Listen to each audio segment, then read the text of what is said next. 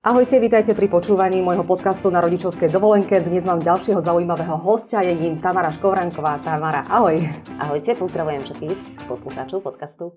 Tamara, ty si tak pedagogicky vzdelaná žena a vieš veľa o deťoch. Študovala som predškolskú pedagogiku, aj špeciálnu pedagogiku a mám aj 20-ročnú prax. Okrem toho si aj mama. Som aj mama jedného syna, ktorý už je dospelý. Takže si to teraz užívaš, už keď je dospelý? Ja som si to užívala v podstate uh, celých 18 rokov lebo celý život som chcela mať dieťa, splnilo sa mi to, chcela som mať aj syna, ešte aj meno má také, aké som vybrala a ja si ho užívam. Niektorí ľudia tiež snívajú o deťoch a keď sa im narodí, tak nevedia, čo majú s ním robiť. Povedz nám tak trošku približne, každé to dieťa v tom ktorom veku, že čo je pre ňoho najlepšie. Ako by sme sa s ním napríklad mali hrať? Dieťa, keď sa narodí už od počiatku, sa vlastne hrá. V prvej fáze sú to hry s prštekmi, to sa považuje tiež za hru. E, neskôr je to rôzne javotanie, čiže hry so slovom, také komunikačné hry, alebo schováva si plínku, hrá sa stále na schovávačku, a teší sa, usmieva sa a stále s ničím manipuluje. Pre deti do roka sú veľmi ideálne, keď ešte nevedia stáť a sedieť, teda ležia na chrbátiku, tak je veľmi ideálna hračka, taká senzomotorická, e, rôzne senzomotorické hračky, ktoré vydávajú zvuky, rôzne zdrkadielka, pretože to dieťa jediné, čo vie, v tom období, ešte keď e, nesedí a nechodí, je dotýkať sa predmetov. Akýkoľvek zvuk mu dokáže vyčarovať úsmev na tvári a akýkoľvek dotyk hrkalky. Hej, to je klasická hračka pre to najmenšie dieťa. Už keď má zhruba tých 10 mesiacov, je ideálne 11 používať e, rôzne hračky, ktoré napomáhajú rozvoju motoriky dieťaťa, čiže napríklad tej hrubej motoriky, kde sa učí chodiť, čiže odrážadla. Aj keď to je také diskutabilné, lebo niektorí odborníci tvrdia, že e, nie je dobré, ak dieťa používa odrážadlo, že by to malo nejakým iným spôsobom dôjsť k tej chôdzi, ale za druhá strana odborníkov tvrdí, že tie odrážadla sú vhodné. Ale hovorím, e, vždy to funguje takto v živote, v pedagogike aj v psychológii, že jedna teória potvrdzuje to a druhá teória zase tú teóriu vie vyvrátiť. Stále tvrdím, každý rodič, každá matka si má vybrať to, čo chce, aby bola v prvom rade spokojná. Predsa len je lepšie, ak si vyberiem e, podľa vlastného záujmu, podľa, podľa vlastného motívu a podľa vlastnej sympatie, pretože sama zodpovedám za to dieťa a v konečnom dôsledku sa rozhodne rodič aj tak, ako chce.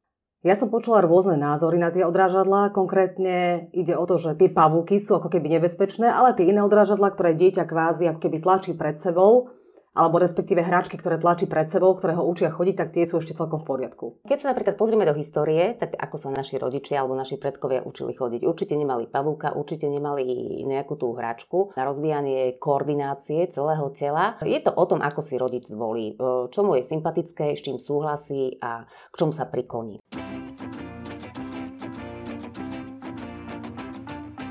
Ty si mi spomínala aj v správe, že dieťa do dvoch rokov ani nepotrebuje rodiča na to, aby sa hralo. Že nemusí sa s ním hrať rodič, vie sa aj samo zahrať. E, je taký citát, ktorý som sa naučila na predmete hry a hračky. Teória hier a hračiek. E, učme deti hrať sa. Práve keď som e, ja porodila svojho syna, mal dva roky, tak som začala študovať tú vysokú školu.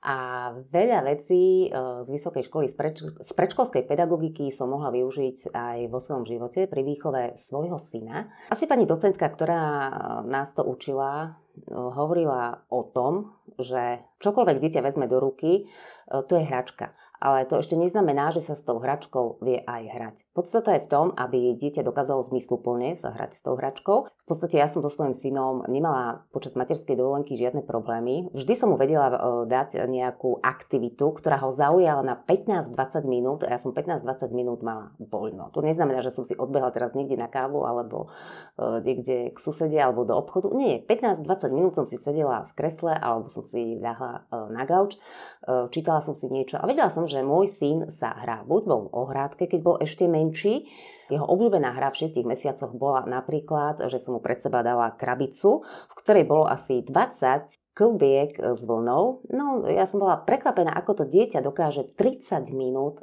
sedieť a a vyberal jedno klubko, druhé a tešil. On sa z toho tešil. Hej, ja som mala 30 minút kľud. Už keď som videla, že už ho už sa mrví niečo, tak som ho trvá zdala opäť niekde inde a začala som hrať na klavíri. A potom som zobrala napríklad taký e, maličký bazénik, kde som mu dala vodu, nejaký hrnček a on si to tak prelieva. Opäť 20 minút som mala tak, taký pokoj. Čiže ja neviem, čo je to, ale respektíve nezažila som, že by moje dieťa e, počas materskej dovolenky mi kričalo alebo niečo nejak vystrájal mi. Vôbec. Vždy bol nejakým spôsobom zamestnaný. To znamená, že dieťa nie, že, že nepotrebuje toho rodiča, ale nepotrebuje jeho 100% aktivitu počas samotnej hry. Stačí len, keď dáš nejaký podnet a to dieťa sa dokáže zahrať, pretože aj teória hovorí, že deti do troch rokov sa nepotrebujú hrať v skupine.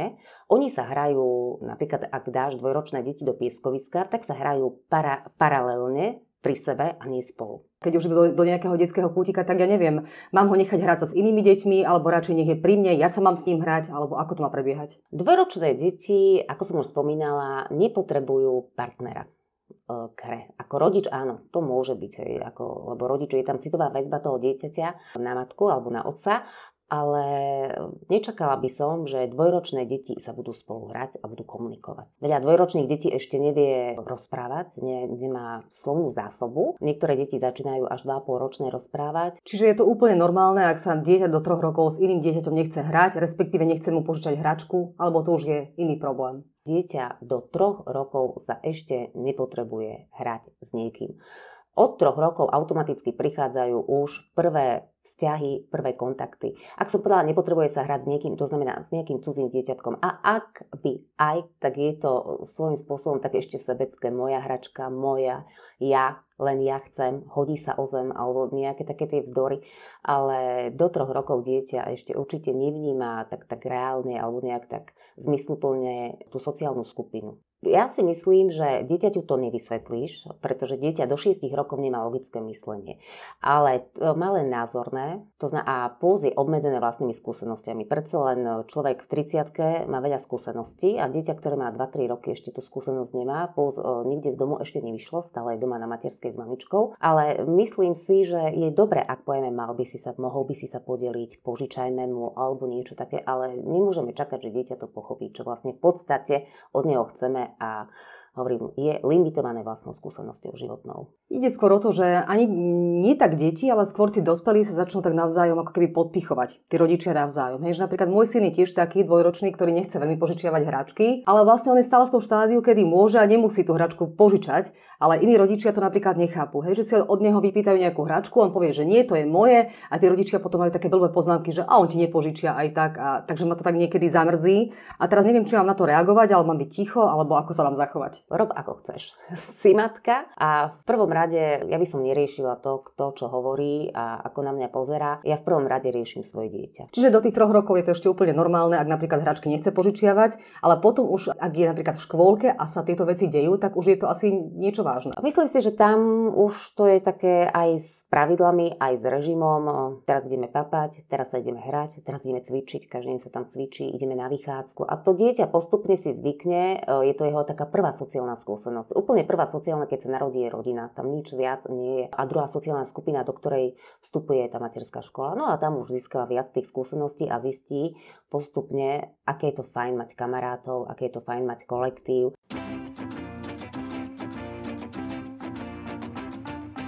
Ak už to dieťa chodí do škôlky, čo by sme si mali na ňom všímať? Čo už by mal napríklad zvládať? To je v prvom rade vec tých pedagógov, učiteľiek v materskej škole. Oni sú študované a presne vedia, majú svoj ISCET, NÚKU, to je taký program výchovy a vzdelávania, podľa ktorého preberajú učivo. Tak ako vyučovacia hodina je na základnej škole ten predmet, tak v materskej škole je hra môj osobný názor je, že materskú školu by mali navštevovať všetky deti povinne. Je to taká príprava. Je tam jednak sociálna stránka, ale hlavne je tam to učenie, to vzdelávanie. Niektoré mamičky napríklad zostávajú s dieťaťom až do 5. roku doma, ak majú tú možnosť samozrejme. Či je to dobré, alebo dať to dieťa skôr do tej škôlky? Ja si myslím, že každé dieťa by malo povinne navštevovať e, materskú školu, ak už nie od tých troch rokov, tak aspoň od tých štyroch rokov. Na jednej strane je tam ten režim v materskej škole, kedy dieťa už nabieha a lepšie sa mu adaptuje potom na tú základnú školu. Aspoň ja osobne mám takú skúsenosť, že deti, ktoré nenavštevovali materskú školu, prišli do prvého ročníka nepripravené. Čiže toto robia aj učiteľky v škôlkach, že snažia sa všimnúť si na dieťati, čo ešte nezvláda a postupne mu pomôcť. Taká správna učiteľka presne vie, kde dieťa má tu nejakú medzeru, ale nepovažuje to za niečo negatívne, ale naopak volá sa to zóna A a zóna B. Zo zóny A ideme do zóny B. Ak to splním, tak znova tá zóna B sa stáva zónou A a ideme ďalej. A tak na, ide Povedzme konkrétne. Čo je zóna A a čo je zóna B? Napríklad zóna A, tak e, dieťa e, vie e, počítať, treba má matematické predstavy v obore do 3. No a ja mám zónu B, poviem si, že ja chcem, aby to dieťa malo matematické predstavy v obore do 5. Učím ho, treba ten mesiac, učíme sa matematické operácie, matematické predstavy, počítame si prsty, počítame e, guličky v krabici, všetko možné, veveričky niekde na strome, počítame a naučíme sa. No a vlastne už keď vie to dieťa počítať, má matematické predstavy v obore do 5, už je to znova zóna A, a ja si vytýčim zónu B znova, napríklad, že chcem ho teraz naučiť, aby vedelo počítať do 6. A opäť, a tak ide ten vývin, stále zóna A, zóna B. Je dobré, ak s ním tieto cvičenia doma robia aj rodičia?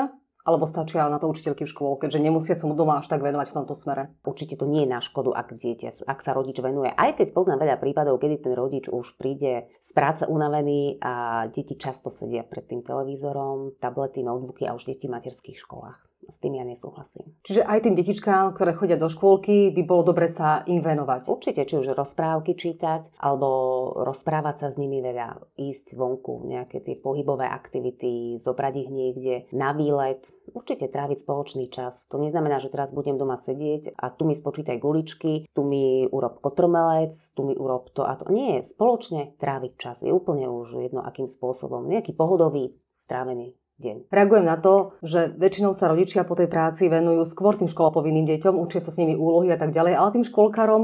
Možno tým, že som študovala predškolskú pedagogiku, tak my sme mali doma všetky pracovné listy, ktoré existovali. Ja som bola zaťažená všetky edukačné rôzne hračky, všetky pracovné listy, ktoré som mohla, som naobjednávala a tak môj syn poctivo stále musel niečo vyfarbovať, vyplňovať.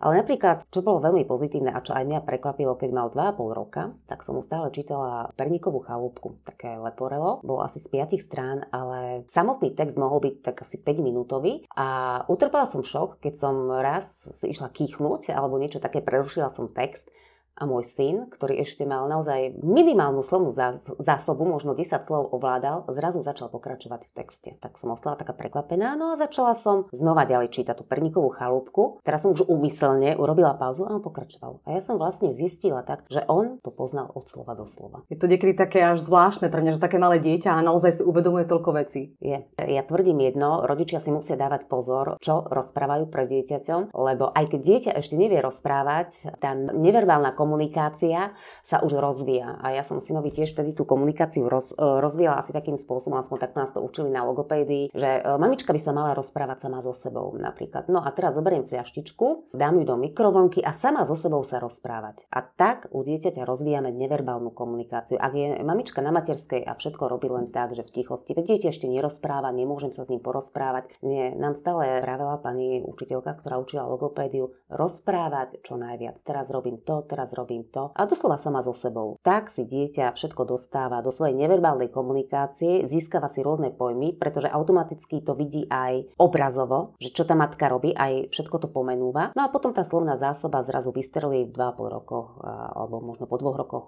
po troch a je bohatá. To je obohacovanie slovnej zásoby.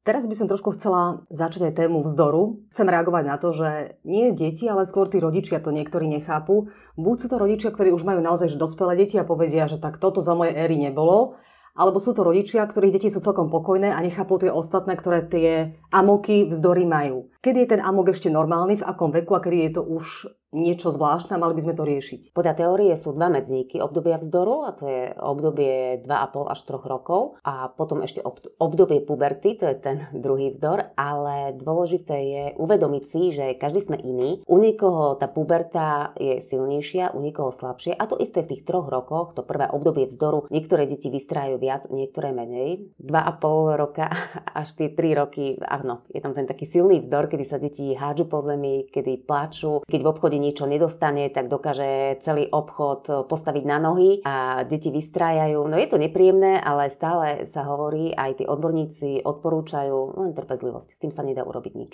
Dieťaťu nevysvetlím, ako som povedala, dieťa do 6 rokov nemá logické myslenie. Jednoducho, ak sa staneme svetkami niekde na verejnosti, že nejaké dieťatko vystrája, určite 2,5 ročné alebo 3 ročné, nemali by sme odsudzovať tú mamičku, to ešte neznamená, že je nevychované. Naopak to dieťatko si len prechádza obdobím vzdoru. Myslím si, že mnoho slavných osobností mali tiež obdobie vzdoru a to si treba uvedomiť. A to obdobie vzdoru v troch rokoch, len si to nepamätáme, sme určite mali aj my. Do 6 rokov naozaj ono sa skôr prejavuje emocionálne ako racionálne. Áno, dieťa nemá do 6 rokov logické myslenie, čiže logicky mu nevysvetlíš nič. Rodič má byť trpezlivý, ale čo to znamená byť trpezlivý? Ja neviem, nechať ho vykričať sa, vyplakať, ísť preč, alebo ho nejakým spôsobom objať, upokojiť. Čo vlastne robiť v takej situácii? To telíčko časom, keď to dieťa v nejakom tom amoku, v afekte, keď obímeš, tak ono postupne sa tak uvoľní. Napríklad ja som mávala také amoky v detstve, že so mnou si mama nevedela dať rady, tak ona ma normálne že pofrkala vodou a vtedy som sa upokojila. Áno, áno, aj o tom som počula, ako ostri striekať vodou, ak už má niekto veľmi silný amok. Ale hovorím, najlepšie vyhrá ten rodič, ktorý má zlaté nervy, jednoducho nevadí mu, ak dieťa vrieska 10 minút. Nereagovať na to, nevšímať si to, Áno. zobrať ho prípadne preč z toho obchodu. Hlavne, hlavne, ale aj doma jediné, čo fakt ustriehnúť, aby sa niekde nehodilo, aby si niekde neublížilo. Respektíve sú ešte aj také možnosti, niekedy to aj zaberá, ak dieťa veľmi začne trucovať, plakať, tak rýchlo odpútať pozornosť na niečo iné. Zažila som aj taký prípad jednej psychologičky, mamičky, keď rozprávala z praxe, že dieťa stále plakalo, stále ako keby ho niečo bolelo a, a stále sa stiažovalo. Ona stále zobrala taký sirupček, samozrejme vodu so sirupom a povedala, to je taký liečik, toto, toto, to, teraz ťa to tak ako upokojí, vypiješ a uvidíš, ako ťa ako v brúšku bude príjemne. No a to dieťa vypilo a zrazu bolo kľudné. Takže hovorím, oklama dieťa. Ako do 6 rokov sa dá krásne klamať dieťa, samozrejme v prospech jeho aj náš, aby sme mali všetci kľud. Takto boli dobré výchovné rady od mojej kamarátky a zároveň pedagogičky Tamary Škovrankovej, ktorej ďakujem veľmi pekne za rozhovor. Ďakujem aj tebe.